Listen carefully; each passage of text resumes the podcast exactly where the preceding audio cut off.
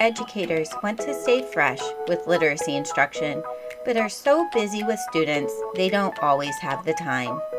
All year long, Choice Literacy publishes and delivers the best K 12 literacy practices so that educators can grow their students as readers and writers with choice in literacy.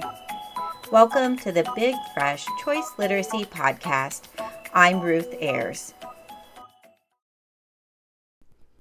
Good Things by me, Ruth Ayres.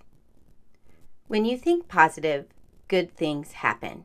Matt Kemp. Good things, I whisper as my sons hug me before leaving for the day. They say back, are going to happen to me and through me. It's a quiet and predictable conversation that has been happening daily for years. A long time ago, I decided I wanted to send my kids into the world believing that good things are going to happen to them and that good things happen through them. This is not a slight thing to believe. The world can be cruel and dark. Some kids know this before others. All kids learn it at school. The world can also be good and light. When we enter the world believing that good things are going to happen to us, the likelihood skyrockets that we will find the good. As we welcome 2022, I'd like to remind you that good things are happening to you and through you. It's part of the human experience. Look for it today, and when you wake up tomorrow, remind yourself good things are happening to me and through me. This week, we look at creating welcoming spaces.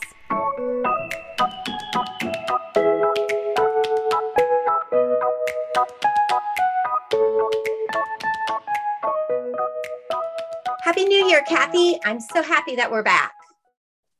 Happy New Year, Ruth. I know it is so exciting and kind of hard to believe we're at this place. And I loved your big fresh lead for the new year, it just really um, put me in the right place stepping forward. That when you said things are happening, good things are happening to me and through me. And I'm just going to keep that in my head in these next coming weeks, months, the whole year. Yeah. Um, it was something that I started with the kids a long time ago um, years ago. And so you can imagine they're they're teenagers. So sometimes they kind of roll their eyes when they say it back to me but they still say it back. And i just love sending them into the the world with that mantra and that mindset because good things are happening all around us. And i think it's important that we keep an eye out for it. Oh, and you know what I appreciated, Ruth, was the through me part because I think it kind of reminded me that I have some responsibility in that or some ways I can make the choices to help those good things um, continue to shine in my days. So I thought it was just a great way to step into the new year. Well, I'm excited about a couple of the articles in the free for all section. They're um, they were both published in 2020, so they're uh, somewhat recent, uh, Suzy Kaback, she was writing about belonging and this idea of creating a place where everybody feels like they belong and different ways to go about that. I thought this was such a helpful article to read this time of year. I always like this time of year, Ruth. I don't know about you, but I feel like I know my my community, I know my kids, and now is a time where I can kind of better shape where we're headed moving forward. And I think that piece of belonging, especially with all that's going on around us right now, is such an important part of our learning communities. And I appreciated Suzy's ideas for helping to keep that in the front of what we're doing. And the thing about this article is it's not just like philosophical, but there's there's a really practical activity that she shares with us that we can do with our school um, in order to just hone that idea of creating a place where we can learn together and be happy together and just feel like we belong. Yes, she talks a lot about that ownership piece and taking a look at it from the perspective of our students. And that really also had me thinking about at this point in the year, um, not just what kids have ownership over and are creating, but what are we creating together? And um, just a nice way to think as I move forward. So, along with that um, is a article that's free from Melissa Quimby. Melissa is a fourth grade teacher in the Boston area, and she wrote an article called Meet Someone New Monday. It's a practice that she has happening in her classroom. And if if people aren't following Melissa on um, on Instagram, I would really encourage you to do so because she's posting a lot of the things that she's doing in her class. And she just uh, posted this week some of her the meet some someone new Monday. Uh, the people that she was introducing to her students. And this article, I think, is a treasure because it really outlines how she goes about it. And uh, I think it's something that can really change the conversation in classrooms and helps draw a just a bigger circle around uh, what who kids know and who they feel like they know and understand. And it's just this really great way to bring some picture books into the classroom have conversations and uh, figure out um, ways to meet new people you know, Ruth, um, for this new year, I chose my word after much deliberation and it was ripple. And the idea is just that, you know, what are the stones or the rocks that are important to throw in and what ripples? And when I think about this article and what Melissa is doing, I just can't help but not notice the ripples. Um, introducing all these different characters in a way that's so doable, even in our busy classrooms, and helping to build those connections for her students to other people and things they've done and what that means in our worlds um, just seems like something that will carry on across the school year and honestly for kids as they step into other classrooms in years to come. What a great word to describe this article and the effect that it has. And I'm so intrigued to how that word's going to play out uh, in your life this year, Kathy, because um, as you know, I am a sucker for choosing a word to live by for the year. Um, and Ripple is a good one. It's exactly what this article does. And I really hope that people will um, click into it and take a look at it because I think it can change the course of how things are going in our classrooms. Well, and I appreciated the little tip that the new books that she's using this school year are on her Instagram page because I love that she shares some titles in this article. She shares her 2019, 2020 choices. She shares her 2020, 2021 considerations. And to know that I can get a sneak peek into this year too, bonus material. It is, it is great.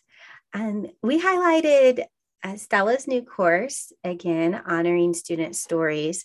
Uh, I I hope that some people had a chance to dive into this over break, but just to recognize for our members, it's there, it's accessible for you, and I think that Stella is truly one of my favorite people to learn from.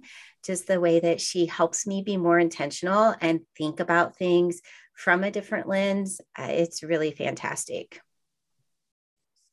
and such a, a such a perfect way to think about uh, that wel- welcoming as we welcome students back. I just um, think that lines up very nicely with where we are in the school year. And speaking of Instagram feeds, if people aren't following Stella Villalba on Instagram, that's another one um, I just think is a, a good one to, to keep a pulse on Julie Cox is a new writer, a new contributor for Choice Literacy, and she has this great article uh, that's new this week called Keeping Unity. Yes, this article, honestly, I went through and kind of read and reread this article. Um, I like that she talks about, you know, where we are in the year, kind of as the days roll by. We've done all these things at the beginning of the year to build our community, but what do we keep doing to keep our students kind of as one cohesive community working together where kids are comfortable taking risks and feel safe? And those things are really important always, but I feel like especially now, Ruth. Um, and I find it so helpful that she actually gives some of the things that she does to help keep that unity in the center of her classroom. One of the things that gave me pause in Julie's article was right there in the center, um, where she talked about helping kids see each other. And I thought that this was such a wise part of the work that she's doing because it's not just about the teacher, you know, setting things in motion, but really kind of handing over um, the responsibility so that kids are also trying to see see one another and uh, build into those connections. It's so interesting that you bring that up and draw attention to that ruth because in the next article by bitsy parks what is communication? A mini inquiry project and book list she's really in a sense doing that very thing um, she was talking about how kids were coming to her circle. And of course, I think she's working with first graders here, but how they're coming to her circle and or to the classroom circle and they are sharing things but she felt like they really all of that was having to go through her, um, especially with masks and social distancing. And so she talks a little bit about how she put the focus on communication and had the kids really think about how they communicate and how to be make stronger connections and take care of one another in those communications. And I feel like that aligns really well with what Julie was talking about in helping them see each other. I agree. Um, I think one of the reasons why, um, one of the things that happened in this issue that I think happens a lot in choice literacy is you know, like Julie is writing from this high school perspective, and Bitsy is writing from a first grade, a primary perspective, and yet the the ideas have this common theme, and really that's what makes us so strong as educators, right? Is like that um, the things that that work well in classrooms oftentimes span grade grade levels. And this article by Bitsy, I I admire it. It has so many of my favorite things. Like she tells a story from her classroom and she really sets the stage. So, you know, we all think about a community circle, but in this case, the kids are standing and they're far apart because they're social distancing. They have their masks on and uh, in that story, you know, in the opening, Bitsy is sharing how she's pretty much having to repeat what every kid's saying and it's not working. And so instead of of Bitsy telling them what to do, they jump into this um, inquiry project where they're really using books and trying to figure out what can we try when it comes to communication based on what we're learning from the books. Uh, it's it is a fantastic article. There's charts. You can see bitsy's charts in here. She includes a book list. And then at the end she has some student work because um, as a class they created like what it means to be a good communicator. And i just i think um, I think, Kathy, my favorite is I am a good communicator when I pay attention. Such wise Definitely advice. a lot of perspective. Definitely a lot of perspective shared.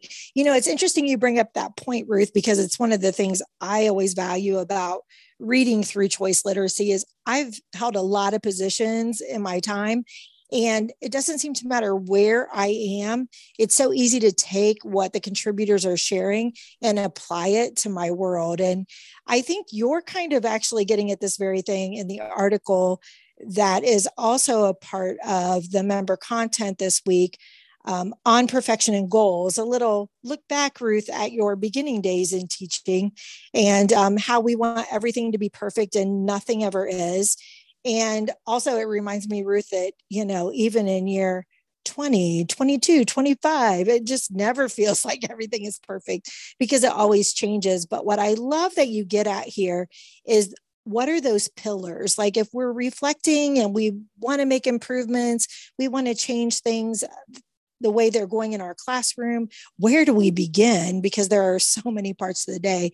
And you really um, show us some of those pillars. What are those main things we might think about? And where can we um, find the place to begin set some goals and move forward? And i really appreciated the way you set me up to be able to reflect on the things that I'm doing that are going well, but also those things maybe I want to dig into a little bit more and think about and change probably.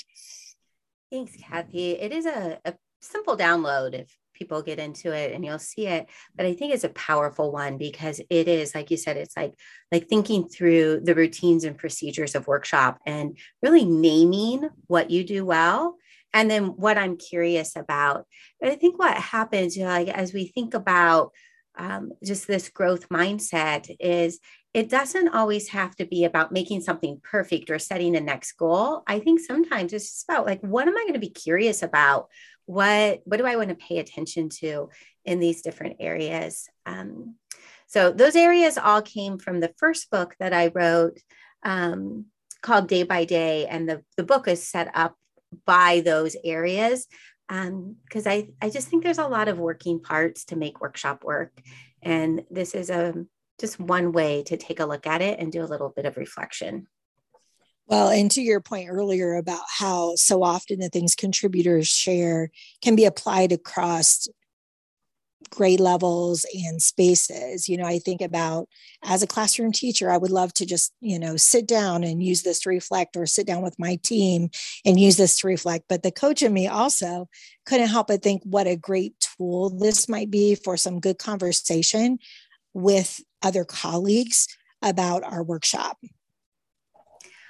Yeah, that is that's definitely uh, the case there, and I think that I probably used that chart more as a coach than what I did um, as a classroom teacher, just because it it is a nice way to bridge into some conversations. There's a couple courses we're highlighting for our members. Um, the Empower Choice course, it's an elementary contributor course. And um, I, I'm just really excited about our courses, Kathy. I think they're a great way to curate information. Um, the videos that we're, we're using um, are, are shorter, so you get to hear directly from contributors. And then it's curating content that helps us think deeply about a topic. And in this case, it's about empowering choice and some of the things that our contributors are trying. Um, so that one is a great one. And then in our leaders lounge, we're highlighting that it's a cycle, not a hamster wheel, getting the most out of coaching cycles by Dana Murphy. Uh, this again, a good time of year to take a look at it and really think about setting coaching cycles in in motion and what does it take to make it work. Dana has so many ideas for coaches. It is just um it's just chocked full of ideas.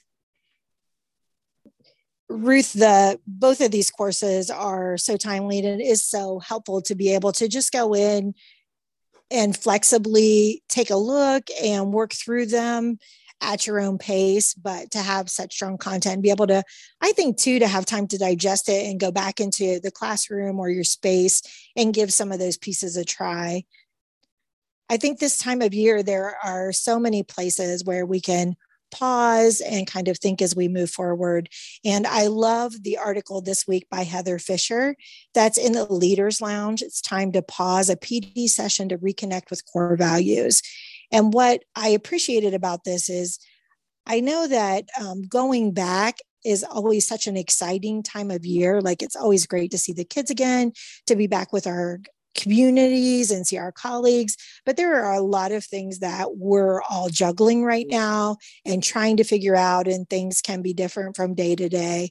And what Heather talks about here is getting together with colleagues and really getting a sense from the room that people are just in need of a pause, that things feel kind of heavy. And so she decides to take that time to pause and to really give people the opportunity to think and get back to the things that brought them into the work they do. Um, sometimes she talks about how when things are overwhelming, it's good to just kind of sit back and take a look at those things that brought us to where we are. I feel like Heather is hitting her groove. She's been an instructional coach for a number of years and has been a long-time contributor to the site. And the things that she is writing now, currently, um, they they they're so fresh and just on point. Um, I and this is one of those examples of of something that is incredibly timely and doable to put into motion. So if you're someone who's in charge of putting some PD together or leading a staff meeting, this is an article that I think you would really value uh, taking some time to check out and um, being able to use it in your school too. Well, and one of the things that I thought was very helpful in thinking about it was she sets up with an example question that she used to kind of get people back to those things that brought them into education in the first place. And so teachers had the time to reflect and think and kind of get back to those reasons that they wanted to do this work. But then what I think she does that's kind of like the whipped cream and cherry on top of the sundae is she also shares some of the questions she uses to bring the group back together and to help them to see what other people are bringing into the school each day and the other strengths that are in the room and what are those similarities and differences. So those questions kind of help to guide that group synthesis and bring that community together and I think when you think about welcoming and some of the articles we've read so far, it fits along nicely with that power of the team and what are we co creating together. It also inspired me um, to share the Encore article and video in the Leaders Lounge about building the reading community among teachers. This is an article that Jen Allen wrote and helping us just set in motion some experiences that will help create a reading community among teachers in a building. Yes, and I love she gives a couple of ideas of things she's done to help build that reading community and um, get people in her school community talking about books, all the way from teachers to students to families. Well, Kathy, I really enjoyed putting together uh, this issue, just about kind of thinking about how we're welcoming uh, not just kids back, but teachers and becoming that school community coming together again for this next part of the school year. Yes, and I'm excited to see what these coming days will bring. At Choice Literacy, we know that you want to be an educator who makes students' lives better through literacy. In order to do that, you need access to comprehensive literacy practices delivered in a way you will actually use. With over 150 in the field contributors, we understand the pressure to reach a variety of needs and not enough time to do it, which is why we hold true to workshop tenets like choice and share practical ways to plan and deliver literacy instruction straight to the point of student need. You can find links to all of the articles discussed in the show notes or sign up for the Big Fresh so you can have the links delivered directly to your inbox. Keep growing readers and writers by offering choice in literacy.